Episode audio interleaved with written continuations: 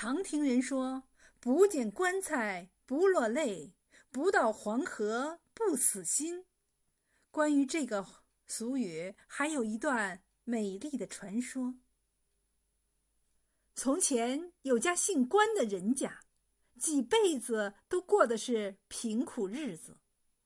当家的两口子就给自己的儿子起了个名字，叫财。一年年过去了。棺材也长大了，他长得很能干，学什么会什么。棺材八岁这一年遇上天灾，种人家的地连个粮食粒子也没收到，爹娘都饿死了，撇下棺材自己靠要饭为生。棺材每天要饭回来，傍晚就在邻居黄员外的墙头下面练吹箫。日子长了，棺材吹的是大有长进，引来很多人天天听他吹箫。黄员外有个闺女，名叫黄河。这个黄小姐整天闲着没事儿，就天天趴在窗口上听棺材吹箫。后来都听迷了，经常差丫鬟把棺材叫到她的。楼下吹。有一回，黄小姐听得入了神，把一方丝帕掉到了楼下，正好落在了棺材的箫上。棺材心想，这肯定是小姐暗中送情。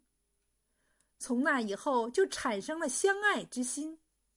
就这样，棺材一有空就到黄小姐的绣楼下吹箫。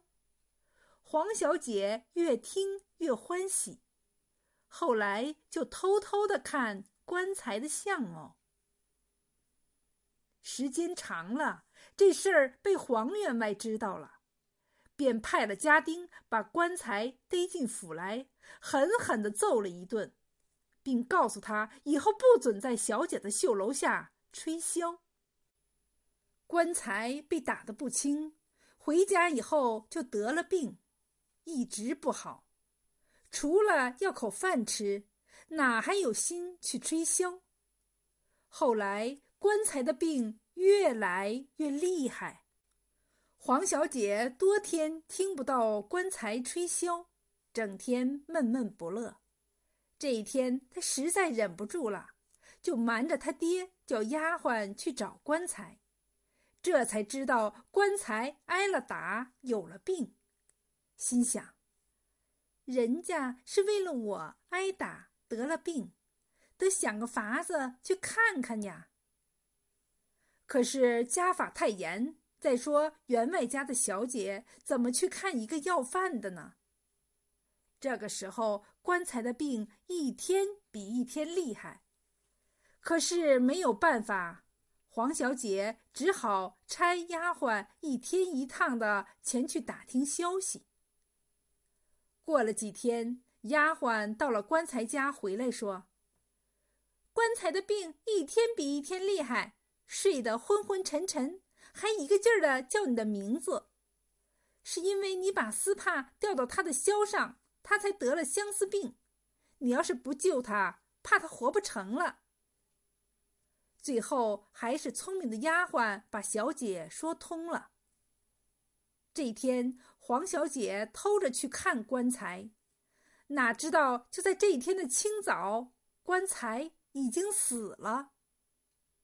黄小姐来到了棺材的坟头上，扑上去大哭起来。